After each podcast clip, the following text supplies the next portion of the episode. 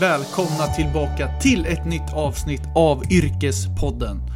Dagens gäst heter Martin Stenmark. Ni känner igen han från tv-rutan där han i flertal program dykt upp som Melodifestivalen, Hellenius Hörna, Allsång på Skansen med mera. Martin är uppväxt i Örebro och vi pratar om hans bakgrund och yrkesresa från gymnasiet till idag.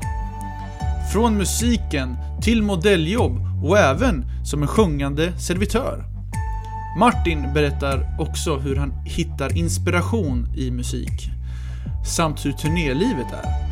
Hur ser en vardag ut för Martin och vad har han egentligen för tips till en framtida artist? Vi börjar faktiskt podden med en faktaruta för att lära känna Martin lite mer. Nu kör vi!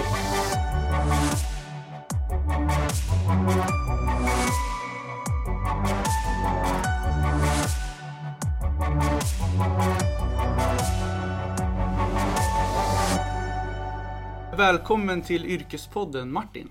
Tack så mycket. Trevligt att vara här. Hur är läget? Det är bra. Tidig morgon och en kopp kaffe. Så det är lugnt. Shoot. Mm. Vad vill du veta? Jag har faktiskt mycket jag vill veta. Vi ska faktiskt börja med en så här faktaruta. Jag tycker det är lite kul. Men vi kan börja lite med så här, vad händer i ditt liv just nu? Jag vet att du kör lite turné. Vad är det för turné? Ja, men nu så avslutar jag en show jag har gjort här nu i några månader som heter Hitsen och Hjältarna, som är det är massa låtar helt enkelt. På mina låtar som har blivit hits, och så spelar jag lite grejer som jag från mina hjältar, som jag däck allt från Springsteen till Billie Eilish till Elvis och Alphaville, jävla blandning. Så att det har varit en rolig show att göra. Kul. Och hur många städer är den här turnén idag? Ja du, nu ska vi se. Vi har gjort 20 stopp, men jag tror att vi har varit i 14 städer. Kul. Hur sliter det på en att köra turnélivet? Eller hur funkar det? Det är ju inte som de här amerikanska artisterna som ligger ute i 1,5 år. Utan Sverige är lite litet, så att när det är en sån här pass liten turné, det är väl en grej om man kör 150 gig i rad och åker runt. Men nu höll vi oss till 20, det klarar man ganska bra. Men det är klart, det blir mycket hotellnätter, och jag då som har 3 barn. Så det är mycket fix och tricks runt omkring. Det är inte bara dra som det var förr i tiden. Jag förstår. Men du, vi hoppar in i den här lilla faktarutan då. Så då bara ställer jag frågor så får du bara svara. Ska jag säga ja eller nej? Nej, jag svarar. Okej, vi kör. Men vi börjar då med ålder. 47 år. Och familj? Jag har en fru och 3 barn. Utbildning då? Ja, men jag gick samhällsvetenskaplig på Risbergska i Örebro. Men jag hade också något som kallades musikspecialisering. Så jag hade väl 1 timme musik om dagen i snitt. Ja, det blev min utbildning. Sen började jag jobba direkt. Vart bor du? Jag bor i Stockholm, ute på Lidingö. Vad har du för hobby? Cykla, mountainbike och peppar musik också. Mountainbike, var kommer det ifrån? Ja, men det tror jag att jag vet inte. Det tror jag kommer från landet ute i Närkeslätten. Så jag bodde ju jättelångt ifrån, 4 kilometer från bussen och 2 kilometer till närmaste hus. Cykel var ett bra sätt att ta sig. Jag hade inte råd med någon moppe, så att det slutade med att jag liksom vande mig att ta den snabbaste vägen genom skogen och sådär. Och det var ju bara grusväg, så att men till slut så blev det som en så här låtsasvärld. Jag låtsades att jag hade liksom motorcyklar och moppar och grejer liksom. Men jag satt hela tiden på en cykel, och det där liksom fortsatte i mitt liv. Så jag känt ett otroligt lugn när jag cyklar. Så att men det har funnits med sedan dess. Kul. Vad lägger du pengar på då? Oj. Ta det i rätt ordning då. Okej, min fru kommer inte lyssna på det här. Men så är det ju. Det är det. Från att man blir förälder, då går ju det mesta av pengarna till barnen såklart. Men rent egoistiskt, då skulle jag säga nummer 1, gitarrer. nummer 2 cyklar och nummer 3 teknikprylar. Mm. Tror jag. Vilka språk talar du? Ja, svenska då, engelska. Jag skulle nog... Jag förstår tyska i alla fall. Jag läste ju tyska på... Jag slutade tidigt med det, men det känns lite lättare. Sen körde jag hela gymnasiet franska, men det går så där kan jag säga. Så att, skit i franskan, då säger jag svenska, engelska, tyska. Grymt. Drömyrke när du var liten? Drömyrke. Har det alltid varit musiken eller har det varit? Ja, men det har väl varit. Det har liksom funnits där vid sidan om. Det har liksom funnits i min närhet på grund av att liksom jag har ju mina morföräldrar höll på och sådär. Men så att det, liksom, det var kanske ingen dröm från början utan då, jag tror att jag hade samma. Du vet, man vill bli polis eller brandman eller något sånt där eller... Men jag kommer ihåg ganska tidigt så var jag sugen på att bli författare. Mm-hmm. Men jag undrar hur det blev. Det bara blev musik. Men så till slut när liksom kniven mot strupen vid något tillfälle där 18-19 år. Då insåg jag, men shit, det här kan jag hålla på med resten av livet. Och så insåg jag, tänk att få hålla på med något som jag tycker är så kul. Och så blev det. Men det var inte så att shit, jag ska bli artist. Vad jag ska träna för att bli artist. Utan det var hela tiden för mig lustfyllt. Världens längsta svar på din fråga. Nej, men det är bara att köra på. Ja. Okej, då fortsätter vi här med lite på musikspåret. Favoritartist genom tiderna? Ja, då får jag nog säga... Elvis. Varför?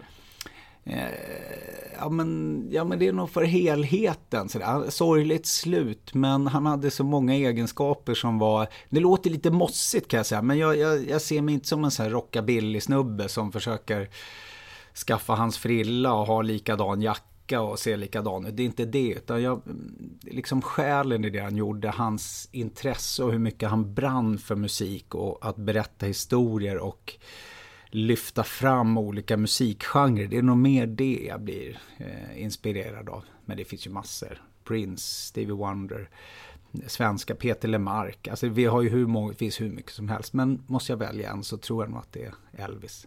Den största av dem alla. Okej, favoriträtt att äta då? Jag tänkte säga att nu har jag nästintill blivit vegan. Äter ganska mycket veganskt, men jag har alltid svarat hummer innan dess. För att det har varit min liksom... Du vet ju att det kommer jag alltid älska. Men nu skulle jag säga spetskål och karljohansvamp. Mm. Grattis! Du, favoritklädesplagg?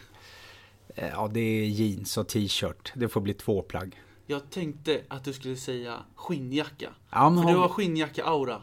Ja, men jag har ju haft mycket skinnjacka, det är sant. Men under den där skinnjackan så är det alltid en t-shirt och jag har alltid jeans på mig. Så att, nästan. Ja, jag tar det närmast kroppen då. Ja. Grymt. Och vi fortsätter då. Favoritställe att resa till?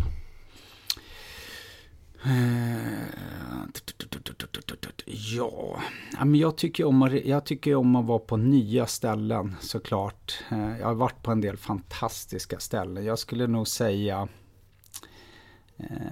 Med familjen då har vi hittat en liten ö som heter Koh Tao i Thailand, men min största upplevelse när jag åkt själv, det har nog varit Nepal och trakterna runt eller Himalaya och Mount Everest där. Har du klättrat? Jag har inte klättrat, men jag cyklar mountainbike. Ja, okay. Gjorde jag. Häftigt. Mm. Kanske kommer in på det lite senare. Ja, kan vi göra. Då kommer vi till vilken av dina egna låtar tycker du är bäst? Alltså Sjumilakliv, eller Jag kommer inte hem som de flesta vill kalla den, är ju såklart, den betyder ju oerhört mycket för vi jobbade så väldigt mycket med den. Och det är kul att jag har gjort den tillsammans med min lillebror David. Vi liksom nötte och blötte och blödde för den där låten. Men det finns en låt som heter 20 år som också är den bara kom. Det tog mig 20 år. Nej. Ja, men vet du vad, den är nog 6 minuter lång och jag tror att den tog mig 10 minuter att skriva. Helt sjukt, med text och allting. Det bara kom. Jag bara satte mig och så började den jag kanske 20 år. Den. Ja. Då kommer vi till motsatsen då. Vilken av dina låtar är du minst nöjd över? Det är de här som jag har släppt lite för tidigt. Man är liksom lite för trött och man nöjer sig med nästan okej. Det ska man aldrig göra. Det kan jag säga, det är det att varje låt är ett projekt. Och jag kanske har 3-4 gånger av olika anledningar inte haft tid eller inte haft ork eller inte fullföljt tanken hela vägen ut. Och ingen av de låtarna spelar jag någonsin. Och du vet, jag kan inte tänka mig att någon lyssnar på dem. Så gör alltid allting 100%. Jag förstår. Men du, nu kommer lite påstående här då. Men Melodifestivalen eller Allsång på Skansen? Allsång på Skansen. Varför? Ja, men det finns något härligt. Jag gillar den här känslan när det är gemenskap, man sjunger med. Jag gillar det. Den grejen tycker jag är fin. Mello är också rolig, men det är liksom så mycket, det är så mycket runt omkring, massa tjafs runt omkring. Musik ska vara kul, tycker jag. Album eller släppa singel? Album, definitivt. Varför? För att det är roligt att hålla på länge och få en helhet att kunna ta med. Det är lite som att göra en föreställning, att man vet att man har lyssnaren eller betraktarens uppmärksamhet under en längre tid. Så jag är en albumkille i denna singeltid. Grymt. Då hoppar vi ur den här faktarutan och sen så backar vi bandet lite. Och jag vet ju vart du är uppväxt, men du ska få berätta för lyssnarna lite. Vart är du uppväxt någonstans?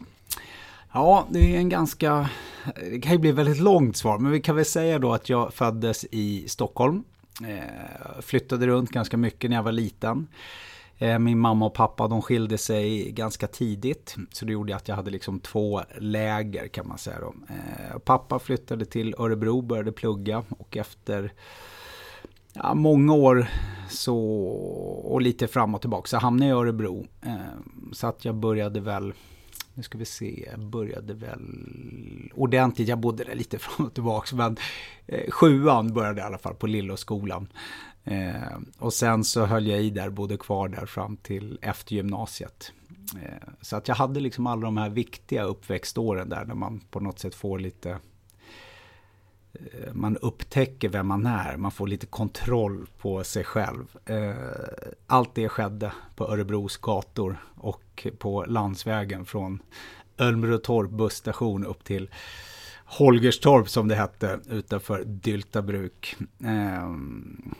Och sen efter det så vid 18 års ålder så flyttade jag upp till Stockholm.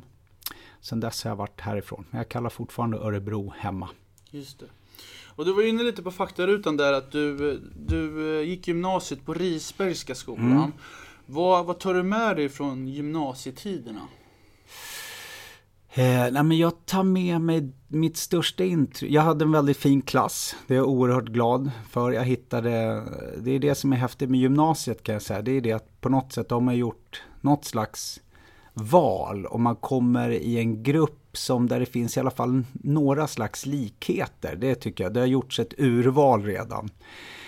Och jag hade även turen då att på Risbergska så visade sig att de hade då den här musikspecialiseringen. Så att vi var 5-6 stycken i min klass som höll på med musik mer och fick då den extra tiden. Och jag hade tur och hade väldigt många engagerade och duktiga lärare under den här tiden som gjorde att hade jag inte haft det, då tror jag att jag hade tappat intresset och kanske till och med bestämt mig för att hoppa av tidigare. Men jag hade fantastiska lärare som fick mig att förstå vad viktigt det är att även om det är kunskap som man undrar så här, kommer jag använda det här någon gång? Men hur mycket man växer som människa med att ha det och faktiskt bli lite bättre förberedd för vad som komma skall. Så att jag hade underbar skolgång. Kan man säga att du fann musiken i gymnasiet eller var det innan gymnasietiderna? Ja, men där någonstans på gymnasiet så upptäckte jag, då började jag spela i band. Det började i och för sig redan på högstadiet, men liksom, det blev liksom fast på något sätt när jag började på gymnasiet. Och jag fick möjlighet att prova på många andra grejer. För mig var ju det en stor del i min utbildning. Liksom. Att jag fick testa på och spela med jazzband eller symfoniorkestrar. Eller jag hade en underbar musiklärare som heter Björn Johansson. Och han utmanade mig, även fast han slet sitt hår över att jag var ganska envis på vissa grejer. Men han förstod ändå att jag hade ett brinn och ett driv. Så han litade på mig i många situationer. Så att jag fick liksom prova väldigt mycket under den här perioden. Mm. Du, när man tar studenten sen efter gymnasiet, då finns det ju mycket man kan göra. Man kan börja jobba, vissa resor. Det snurrar mycket i huvudet vad man ska göra. Hur snurrar det i ditt huvud efter studenten? Vad gjorde du? Men för mig, det var ju som alla andra. Man vet ju inte riktigt vad man ska göra, så enkelt det. Men jag hade ju på något sätt förstått att det är musik jag ska hålla på med. Men jag visste inte riktigt hur det skulle te sig, så enkelt är det. Så jag slutade gymnasiet med en stor portion, vad ska man säga, visshet i att på något sätt så kommer jag att jobba med musik. Och vilken form visste jag inte än. Men jag började jobba på McDonald's ett tag bara för att jag måste ha lite stash in så jag kunde skaffa en lägenhet och flytta då. Och under den tiden jag kollade lite andra grejer. Bandet lades ner så jag började åka upp lite till Stockholm, söka lite jobb. Massa grejer hände emellan där. Men till slut så hittade jag ett jobb där jag skulle kunna få utnyttja det jag gjorde, men då skulle jag också vara tvungen att vara servitör. Mm. Och det tänkte jag, ja men fan, det är väl kul att träffa människor. Och sen så liksom så blev det liksom, jag tog små steg. Jag kollade lite på om man skulle kunna hitta någon utbildning, men jag kom fram till att det var inte min väg, utan jag ville skaffa min egen utbildning genom att lära mig jobbet från grunden. Så att jag gick lite på känn helt enkelt. Men du får ju rätta mig om jag har fel här nu, men jag har gjort lite research. Vad bra, nu kommer rätta svaret. Kör! Ja. Men du flyttade i alla fall upp till Stockholm vid 94. Mm. Och då började du jobba som modell. Ja, just det. Ja, det är precis. Ett yrke som kanske... Ja, det är klart. Det är ett hårt yrke, ska gudarna veta. Ja, men då hade jag... Där var det så enkelt att... nu ska vi helt där. Det var ju pengarna som drev. Mm. Och jag var ute och gick en gång när jag var uppe några år tidigare då, på stan. Och så kom det fram någon och frågade. Då hade jag ju jättelångt... Då hade jag ju hår också. Så jag hade långt hår. Så jag var ju liksom... Jag såg lite ut som en indian på den tiden. Mm. Långt hår. Kom det fram någon när jag var på Hötorget, jag minns det så väl, och frågade, hejsan, jag kommer från en modellagentur. Jag bara, hej. Ja, det är så att jag letar efter någon som ser ut som dig. Jag har ett jobb som jag skulle behöva ditt utseende till. Jaha, och då var jag liksom, vad var jag då? 17 kanske liksom. Och du vet, man gick på gymnasiet och någon kommer fram och frågade, vi skulle vilja ta ett omslag med dig och en tjej. Så då var det så drivet att jag tyckte det var bara spännande. Och då jag kom till den här fotosessionen då, och de här modellerna, det var ju toppen som 17 år. De här tjejerna var i 19, 20, 21 kanske. Nej, jag var ju 7:e himlen. Så jag tänkte, det här ska jag hem och berätta för mina polare i Örebro. Så att jag hade liksom fått en liten smak av det där. Och det var inte så att jag sökte mig till det där.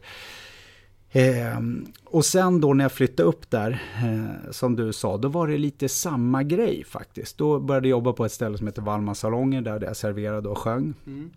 Och då kom det någon på besök och som var gäst där. Bara, du, de söker folk här till Pripps-reklamen. Mm. Jaha, och då hade jag klippt av mig lite av år, var lite pars. Jag bara, fan, du skulle kunna vara en sån karaktär liksom. Jag tycker du ska gå iväg och testa. Och så blev det jobbet också. Så där var det lite så här flax. Och jag vet när de sa, men du vet, du kommer känna, du får ju du vet 27 000 om du åker iväg och gör det. Jag bara, fan 27 000? Ja, det är klart jag gör det. Jag minns det. Men så att modell har aldrig varit liksom en... det kom av bara farten, gjorde det. Häftigt det att bara springa in på stan. Ja, det är inte alla som får den frågan. Nej. Det var ju så här, det är jag oerhört tacksam för. Men jag insåg också att det där kanske var inte riktigt min värld. Man jobbar ju hårt, men det är liksom, man använder inte liksom sitt kall på det sättet. Så att, ja... I alla fall, det var första gången jag träffade Petter. Det var i alla fall där, kommer jag ihåg. Mm. Han stod också där. Vi stod någon gång i någon lång kö till någon casting, någon film som skulle vara... Bara, den enda som inte hade en bok med sig, det var jag tyckte jag. Men så stod där en kille till som inte heller hade en jävla mapp med bilder. Tjena. Tja, Petter. Visst. Så att jag minns att jag stått där. Han bara, jag måste ha stashen. Liksom. Jag minns att vi skulle sitta på en jävla ridande tjur, du vet. Så det var som kan sitta på. Nej, klassiker. Ja, men och han sa också att man får se om det blir något. Ja. Just det. Men du var inne lite där på nu, för du har gjort lite skådespelarroller också. Mm. Och det känns ju som att många artister ändå så här, ger sig in i film och tv. Varför gjorde du det här då? Men för det första för att nyfikenhet. Det är viktigt att testa nya grejer och prova sig fram. Och jag har liksom alltid... Jag tycker om text och historieberättande. Det är bara en annan form. En grej är att spela och berätta historier när man står på scen. Liksom man framför det. Men häftigt att prova i ett annat sammanhang. Just med en kamera framför sig också. Man kan göra det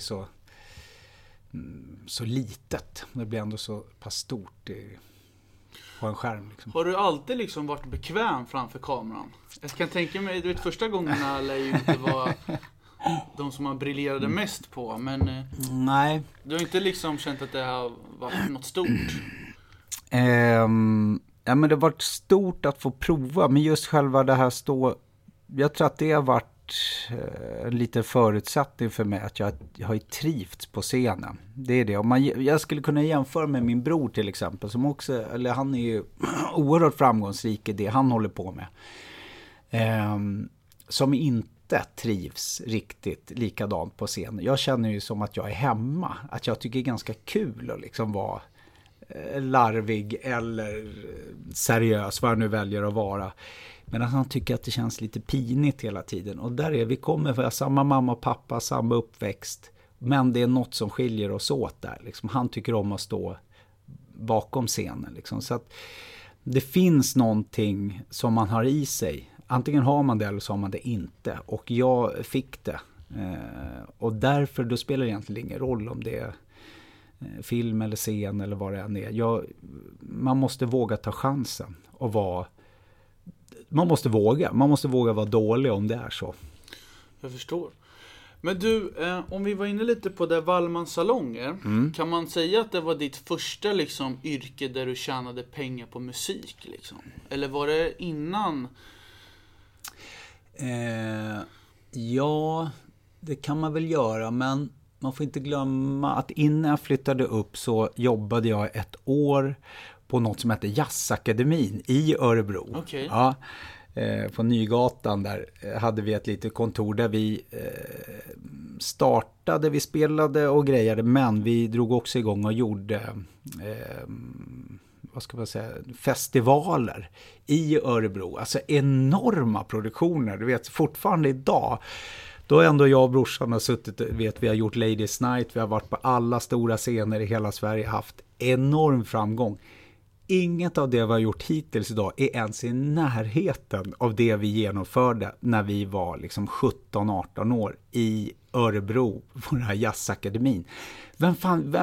Vem startar 14 scener som ska rulla musik nästan dygnet runt i 2 dygn? Det är idioti, men det gjorde vi när vi var så små. Så unga får man säga. Så att, jag började tidigare kan jag säga.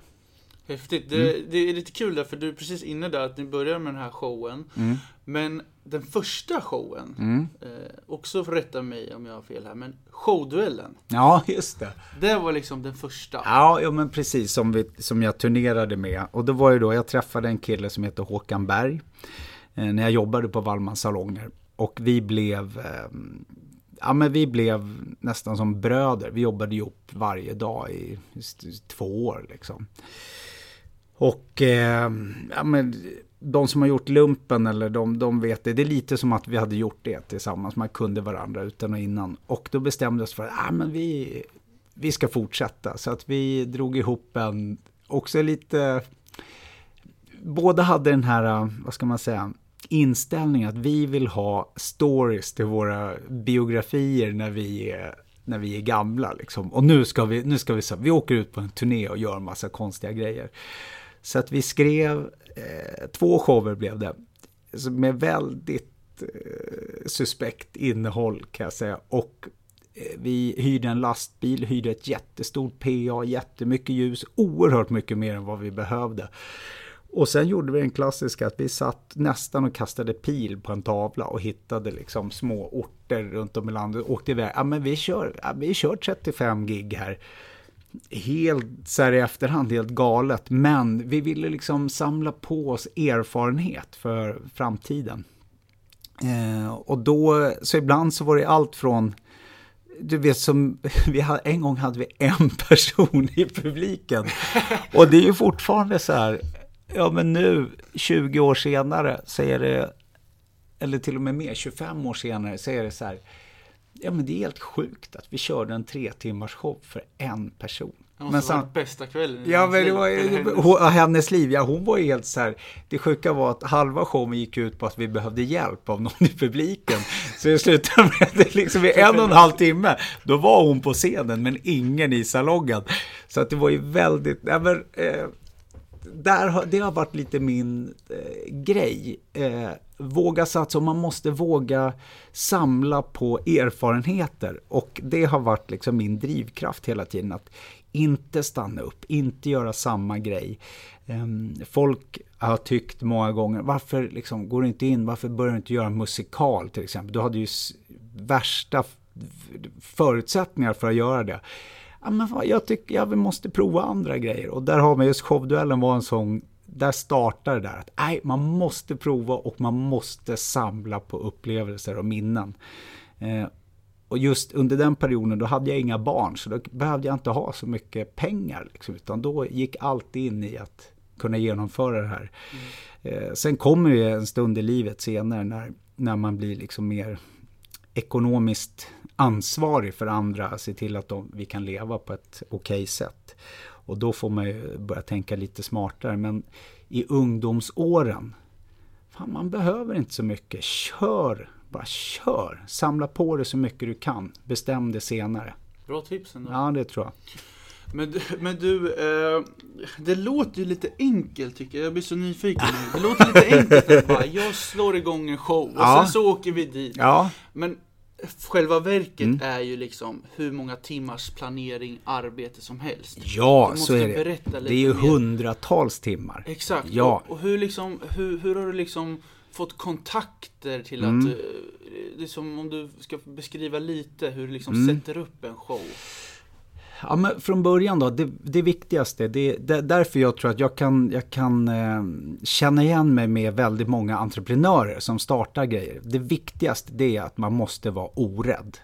Man måste vara, våga fråga och våga chansa. Det är inte värre än att någon säger nej eller att någon börjar skratta i telefonen och lägger på luren liksom. Är man rädd för det, då är det ju ett problem. Men jag då som aldrig har varit det, Då är det så här, okej, första gången då kommer jag, men vi ska göra en show. Okej, vad behöver vi? Okej, vi behöver vi behöver någonstans att spela liksom. Men då ringer vi runt de här 35 ställena. Mm. Det är inte mer än att det är liksom, det är 70 timmar i telefon. Men var det bara att ringa och säga, tja, det är Martin Stenmark här? Nej, men ingen visste ju vem jag var. Nej, det är det, men då måste man ju veta, okej, då tar man reda på, man ringer dit, hej, jag heter råkar vara Folkets Hus i Örkelljunga, vad vet jag.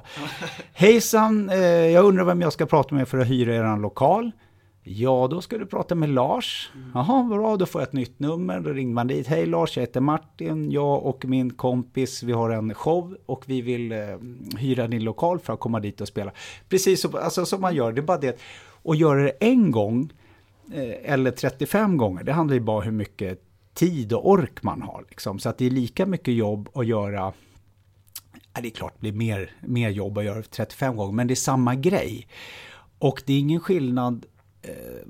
Både jag och min bror har haft den tanken från början att det är ingen skillnad att ringa Folkets Hus i Örkelljunga och hyra det för 720 kronor som att ringa till Globen och de säger att det kostar 1 miljon. Det är bara det att det är olika insatser och det måste man vara medveten om, att om du har lärt dig att i din närhet då, inom min bransch, att hyra en lokal, se till att det kommer dit ljud, man får upp lite affischer. Det är precis samma jobb om du gör en Sverige-turné, bara att det tar längre tid. Och det tror jag har varit liksom grundstenen i min framgång, eller att jag fortfarande kan verka inom det här. Att jag har sett det så. Jag tycker inte något är läskigt eller konstigt, det är bara det att man får prata med mer slipade personer liksom. Ringer man till dem på Globen då är det, vi ska ha de här procenten på biljettintäkterna, det ska sitta 700 000 på kontot innan den 12 februari. Okej. Ja, men det är bara det att, och i Örkelljunga Folkets Hus då kan du betala efteråt liksom. Så att jag tror att det handlar om en inställning och att faktiskt se det för vad det är, inte vara rädd för slutmålet, det stora, utan man måste se bit för bit. Då kan du åstadkomma vad som helst. Och så tror jag har många vänner som är entreprenörer och vi tänker likadant. Ja, men det är kul att höra liksom hur tankarna går, hur du gjorde och så.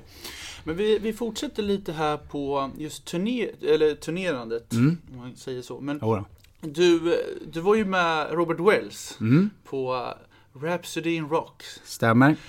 Och vi var ju inne lite på det här med turnélivet. Men hur är turnélivet egentligen som en artist? Är det en dans på rosor? Nej, det är mycket, det ser ju otroligt härligt ut och det är liksom, men man ser glitter och glamour, vad kul de har på scenen. Men då ska man ju veta att låt oss säga att du kommer dit och tittar på en föreställning och den är 2,5 timmar och det är bomber och granater, vad kul det är och nu är det final och liksom klockan är 11 på kvällen och det är fyrverkeri och vad härligt. Och sen går ni hem och så går du tar ett glas vin och så går du och lägger det liksom efter det och vaknar upp på morgonen och tycker vad trevligt det var igår. Men då från att klockan 11 då när vi har gått av scenen liksom, då börjar det med att man hänger av sig sina grejer, man har ett litet möte, vad var det som gick bra, vad var det som gick dåligt ikväll. Det tar någon timme, sen kommer man till ett hotell någonstans i närheten. Under tiden då så har man ett crew då, de andra som jobbar för en, de packar ner hela liksom musikutrustningen, scenen, alltså det är enorma byggen. Det sker då mellan 11 och klockan 2:30 på natten. Det lastas i en trailer, den här trailern åker direkt på natten till nästa ställe. Och där det börjar byggas upp direkt för nästa show. En själv då åker till ett hotell, man somnar kanske vid 1. Då vet man att 6:30 imorgon då går bussen. Så att då är det liksom upp tidigt, man har sovit då 5 timmar kanske. Upp i buss, sitta i buss i 50 mil, 45 vad vet jag, eller flyg eller vad man nu tar. Komma dit, klockan är kanske 2. när allt är klart, de har byggt klart, ja men då åker man dit. Man har inte hunnit gjort någonting annat, man har inte sett något. Man går dit, man provar instrumenten, kollar att allt går bra. 4:00, får lite käk. 6:30 är det föreställningen igen. Och så här har du en stor turné och låt säga att det är en hel sommar och du gör kanske 40 sådana föreställningar. Du förstår ju, du har ju ingen tid över till någonting annat. Så att det är oerhört hårt jobb när man väl är i det liksom. Sen så är det klart att det finns olika föreställningar liksom. Olika sorts föreställningar där det är mer eller mindre jobb. Men så där skulle jag säga att det ser ut som oftast. Så det där är inte lite typiskt vardag. Det var bra att du fick med en vardag i turnélivet. Men hur ser en vanlig vardag ut för Martin då? Alltså när du inte är på turné? Ja, men man kan väl säga så här att när jag har som mest, om jag kollar upp alla år som jag har uppträtt, så som mest så har väl jag haft kanske 230 gig på ett år, och det är oerhört mycket. Det är jättemycket. Och då kan man ju förstå hur livet ser ut runt omkring. Men jag skulle säga i snitt, i och med att man blir liksom mer etablerad, så kan man liksom, ja men du vet, halvera det där. Låt säga att jag gör 100 föreställningar per år. Lite mer pengar. Ja men lite bra att det, kanske det, man vet inte. Nej men man behöver inte jobba på samma sätt, och man har andra värderingar också. När man är ung och när man har möjlighet, så ska man jobba som ett svin. Så är det bara, det är där man lägger grunden. Gör man inte det, då kommer du inte upp till nivån liksom. Men sen ser jag andra grejer med barn och familj. Och man blir ju äldre också. Liksom, så att man måste tänka efter lite. Vad var frågan egentligen? Vardagen. Ja, vardagen. Du halvera turnén. Och då, ju mer det kommer, då planerar man kanske lite mer i sjok. Att jag vet, som nu visste jag till exempel, om man åker ut och gör den här föreställningen, Hitsen och Hjältarna, då gör jag det, då repar jag den första 2 veckorna, november, sista veckan oktober också, sen åker vi ut halva november, hela december och halva januari, då vet jag det, då är det klart liksom, jag gör inte så mycket annat än just det. Men i en vanlig vecka för mig, då ser det ut så, under en sån period till exempel, då spelar jag fredag, lördag, möjligtvis torsdag, fredag, lördag, och sen måndag, tisdag, onsdag, då söndag då, såklart, då är det ju liksom, ja men då är det hemmagrejer, men det vet man, åker såna här grejer, att man har tid att åka och träffa sådana som dig, man gör intervjuer, man oerhört mycket möten är det ju, för att planera en karriär och kommande grejer. För att göra en föreställning kan det ju handla om, du kan ha upp till 100 möten innan du kommer till skott liksom. Så att det är väldigt mycket jobb runt omkring. Och jag vet inte, någonstans har jag haft någon slags inställning att det inte har varit jobbet, utan jag lallar bara runt och träffar trevligt folk, och så spånar vi om vad vi eventuellt skulle kunna göra. Men nu när man liksom har några fler år på nacken, så inser man men det där är ju halva jobbet, halva förberedelser. Så jag tror att jag har som en vanlig, jag skulle tippa att jag kanske jobbar 4 timmar per dag i veckorna vanliga, allt från då möten, eller 5 timmar per dag kanske, och så har vi det också att den kreativa sidan med att man skriver musik, den är ju svår att beräkna, för att när man väl är inne i en sån period och man känner att man har skrivarlust, då kan jag jobba 20 timmar per dygn liksom. Jag går ju upp på natten. Det var ju ofta så när barnen var små, då skaffade jag en studio hemma och gick ner på natten. Mm. Och du vet så upp tidigt, iväg med dem till dagis, så la man sig på soffan, sov en timme, sen ner i studion igen. Så det är ganska många timmar när man väl, om jag väl liksom tittar på det. Men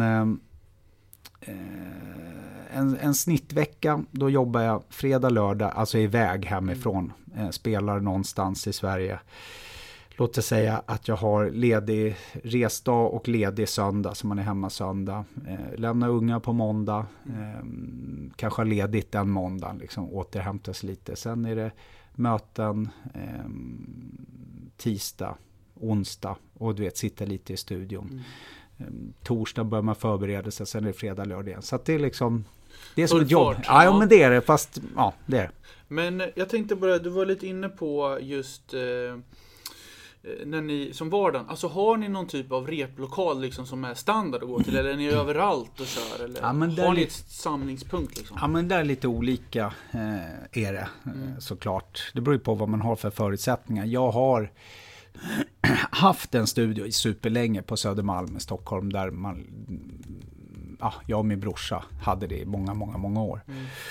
Men sen så flyttade vi från stan, jag flyttade ut till Lidingö, han flyttade ut till Nacka, och då blev det så här, vi gör oss av med den liksom, och så att man har grejerna hemma, då hyr man in sig när man behöver på olika ställen. Då vet jag det, om de här 2 veckorna då repar jag med bandet liksom. Och det är ju så också, i och med att jag spelar så pass sporadiskt som man gör nu, så har jag ju inte samma band hela tiden, utan jag får hela tiden, det är som att anställa folk, så för varje projekt så träffar jag ju folk, inte intervjuar, jag känner ju de flesta, men det är samma sätt, jag sätter ihop olika konstellationer och måste tänka på, okej, vad har den här för funktion i bandet, vad har den här tekniken för funktion, så hela tiden ser det som att bygga ett litet miniföretag som ska fungera i 3-4 månader, så man blir ju väldigt van vid det, och i slutändan så är man ju bossen, även om jag inte vill, man inte vill vara det på något sätt, men så är man ju det. Jag är ju den som ser till att arbetstillfället kommer, så att det känns ju som att jag har startat och avslutat kanske 400 företag under min karriär, och det där kan jag också känna mig just sen som entreprenörgrejen, att det är väldigt likt. Och även om man inte har gått någon högskola eller du vet, någon utbildning på det sättet, så blir man ju oerhört luttrad, för att varje gång man stöter på ett problem så lär man sig något. Ja, det känns som att man inte riktigt kan läsa till att bli en entreprenör. Nej, man kan inte utbilda sig till en entreprenör. Det är någonting som man liksom hittar själv. En grundtanke, men vad jag menar med att man kan lära sig kanske i skolan och av att faktiskt prova i riktiga livet. Det är ju någon slags system som man till slut lär sig. Det här fungerar, man vet redan innan. Det här kommer inte fungera. För man har försökt 3 gånger och alla 3 gånger har det inte gått bra. Då kanske man struntar i den formen nästa gång. Så att man blir liksom... man blir lite mer luttrad. Mer kunskap ger ju på något sätt också trygghet och framgång någonstans. Jag är lite inne på det, för du jobbar med din bror. Har ni bolag ihop? Eller? Vi har ett bolag, ett vilande bolag tillsammans. Men det hade vi förr. Men sen så, som sagt, när vi flyttade isär och inte hade den här lokalen och studion tillsammans, då splittades det. Så att... vi har jobbat ihop, fast i olika bolag liksom. Okay. Men då är jag med. Du, vi ska faktiskt gå in på en sak innan vi ska runda av. Och det är ju faktiskt någonting som du har säkert fått höra 100 000-tals gånger. Men det är såklart, vi måste prata lite om Melodifestivalen 2005, där när du gjorde debut och vinner hela skiten. Just det. Med låten Las Vegas då. Vad sjukt det var. Men kan du bara berätta, för jag är så nyfiken på att höra hur du liksom kom i kontakt med Melodifestivalen där. Jo, men då kan jag säga att 2005 måste jag tänka, då var ju jag precis. Men det började nog med, jag hade ingen tanke alls på Melodifestivalen. Jag tyckte det var kul att titta på, tyckte det var så. Men redan 10 år tidigare, eller inte 10, 8 år tidigare, så hade jag jobbat tillsammans med Christer Björkman på Oscarsteatern, gjorde en musikal som hette West Side Story, där Christer var med. Och då var ju han liksom artist mer, och han hade varit med i Melodifestivalen, men sen blev ju han helt plötsligt lite chef för det där. Han har ju varit Mr. Melodifestivalen nu. Just det. Ja, men vad är det? Han borde vara med i podden. Ja, det tycker jag. Det tycker jag verkligen. Han har nog många roliga historier. Nej, men han började fråga. Hade redan fått någon fråga året innan. Så här, skulle du vilja vara med i Melodifestivalen? Så där. För det är lite så att SVT sonderar ju terrängen också. De vill ju ha ett program som de tycker är kul, så de frågar ju vissa liksom, som de ser också, så att det inte bara att skicka in sin låt, vilket det lite var från början, att det var verkligen låtskrivarnas grej, men nu har det blivit mer underhållning och att det liksom är mer business på hela grejen liksom. Det ska ju vara det är en tv-tablå som ska fyllas av SVT och det är en stor inkomstkälla och du vet, det är ändå 6 veckor de håller på, det är helt sjukt. Det blev ju så under tiden, i början var det ju inte så, utan då var det ju liksom ett program under en vecka där och liksom. Men då började det med att Christer fick lite koll på det där, så då började han ringa mig du vet, varje år. Du, är inte lite sugen på att vara med liksom? För att, men vi hade ju träffats där på teatern. Nej, det är inte alls. Jag är inte överhuvudtaget. Ja, men den här låtskrivaren då, här är en bra låt. Ja, men det är inte min grej. Så jag var ju fortfarande, det ska man ju veta, när jag växte upp då i Örebro så var det ju hårdrock som gällde för mig. Så att, sen blev det ju det när jag började på Wallmans Salonger, på den här restaurangen där jag sjöng. Då blev jag liksom introducerad för massa annan musik, mer pop och vanlig grej liksom. Och tyckte att det var kul liksom. Och jag hade ju provat lite musikalgrejer då när jag gick på gymnasiet i Örebro där. Men nej, Mello, det var bara glömma. Det var inte min grej. Men så år för år så. Men till slut då så ringde min gamla bandmedlem från hårdrocksbandet då, Niklas Edberger, också från Örebro. Han ringde, du, jag har skrivit en låt här tillsammans med några polare till mig. Vad tycker du om den här? Och då skickade de Las Vegas. Okay. Och då var jag i ett sånt skede i livet att jag kände, men fan, jag vill ju bli liksom, jag vill bli en svensk, vad vet jag, liksom Robbie Williams eller Björn Skifs eller jag vill hitta något, jag vill att folk ska förstå att jag är duktig på det här med underhållning, skit i musiken nu, tyckte jag. Men det som var med Las Vegas, jag tyckte den var så jävla svängig liksom, och tyckte att det var, men det här brukar inte vara med i Mello på det sättet, det här var liksom mer underhållning liksom. Så då, och samtidigt så ringde SVT och sa, men du, är det här något du skulle kunna tänka dig? Ja, men fan, jag skulle kunna tänka mig. Så då brände jag iväg till Örebro, till grabbarna där uppe och provade den här och kände, men fan, det här blev liksom lite skönt Tom Jones-igt möte liksom. Fan, det här vill jag köra på. Och sen min enda mål var liksom gå ut i den här deltävlingen och bara smälla av det så jävla, vet jag hade en sån idé, jag ville ha de här tjejerna i Kill Bill-dräkter som skulle komma och jag hade en jävla brynjegrej över axeln och liksom någon sån här Elvis-flört liksom. Jag tänkte precis säga, det är lite Elvis-inspirerat som du sa förut, att det är lite som förebild. Ja, men jag såg det och det tänkte jag inte på då om jag ska vara helt ärlig. Det var med att jag liksom kollade runt och så såg jag den här när han gjorde den här comebacken 69 eller vad det är, Elvis. Han hade den här, du vet, skinngrejen på sig. Jag bara, fan, men det där ser ju coolt ut. Men och så tänkte jag, men Las Vegas handlar om. Och jag fick till det att vi spelade in, liksom, såg till att det var liksom live-musiker, mycket utav dem. Och grabbarna gjorde en superfint jobb där. Och det är så kul. Och så kände jag verkligen att det var kul att det var folk från Örebro. Att det var liksom...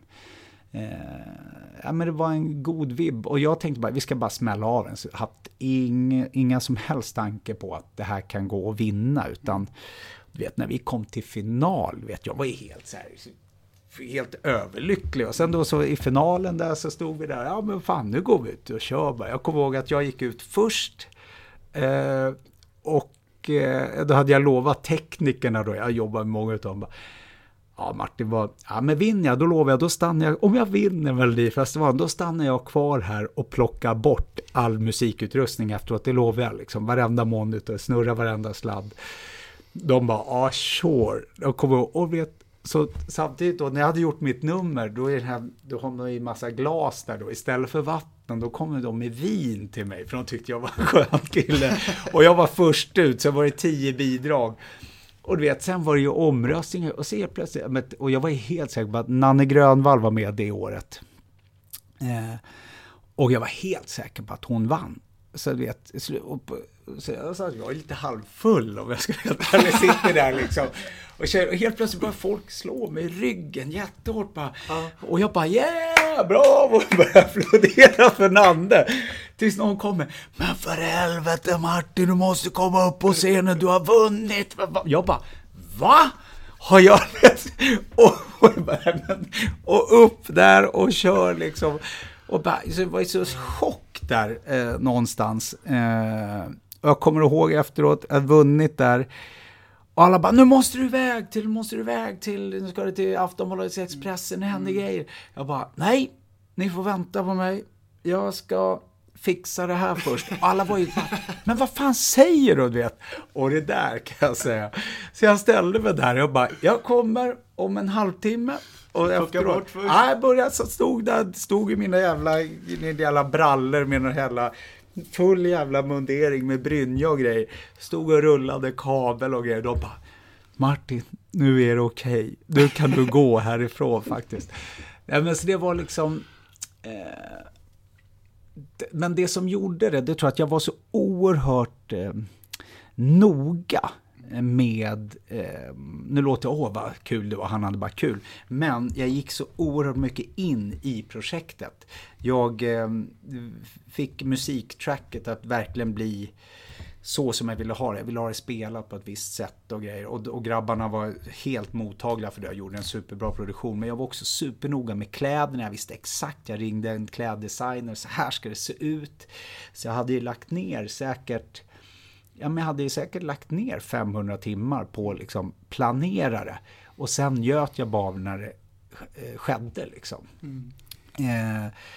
Så det kan låta som att det är...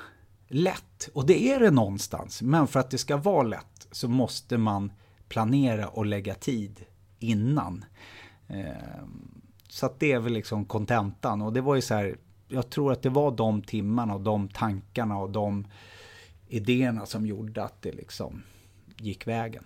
Mm.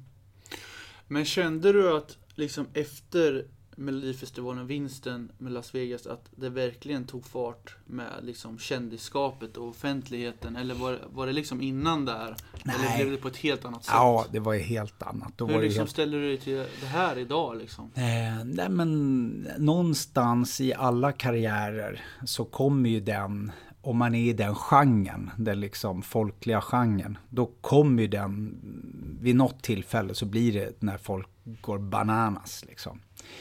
Och jag fick vara med om något fantastiskt, fick uppleva det 2 gånger på 2 olika sätt. Första var ju då Mello, där det blev, ja men du vet, det kom tusentals folk liksom. Man spelade, jag fattade ingenting, man har stått för några 100 innan. Och bara, och det, för att Mello var ett så starkt varumärke, och det var, man märkte då att många miljoner hade sett det och tyckt någonting om låten liksom. Så det var ju fantastiskt. Och sen, nej, men så blev hela grejen, sen var jag iväg till Eurovision, hamnade på 19:e plats där. Där kom ju tävling, då började jag liksom hoppas på någonting, kommer jag ihåg, hela tiden liksom. Så att då blev det så här, fan! De inte fattar det liksom. Och då kan jag tycka, då gick inte det iväg, men då gick jag hem och bara, måste göra någonting annat. Det här kan jag liksom inte, det sista med den här låten kan inte vara att det gick så där i Eurovision, utan då måste jag hitta på något nytt som liksom smäller. Och det var då jag och min lillebror David bestämde oss för att vi skulle börja skriva på svenska. Mm. Och då, den impacten det blev när vi släppte Sjumilakliv, det var ju helt sinnessjukt. Så att jag fick liksom uppleva det 2 gånger. Jag fick liksom 2 sådana här pikar. Mm. Och hade jag inte gjort Mello innan, då hade Sjumilakliv aldrig blivit så stor som den blev. Så att allting har en mening, och man måste liksom ta vara på det som man är med om, och man måste liksom ibland se vad man har, planera lite, hur kan jag hantera och rida på den här vågen, hur kan jag styra den här vågen till min fördel och i vilken riktning. Så att det finns liksom en... Ibland måste man stanna upp och tänka några steg längre fram. Mm. Häftigt. Du, jag blir bara lite nyfiken. Det kommer en så spontan fråga här. Men är du signad av något skivbolag eller kör du eget?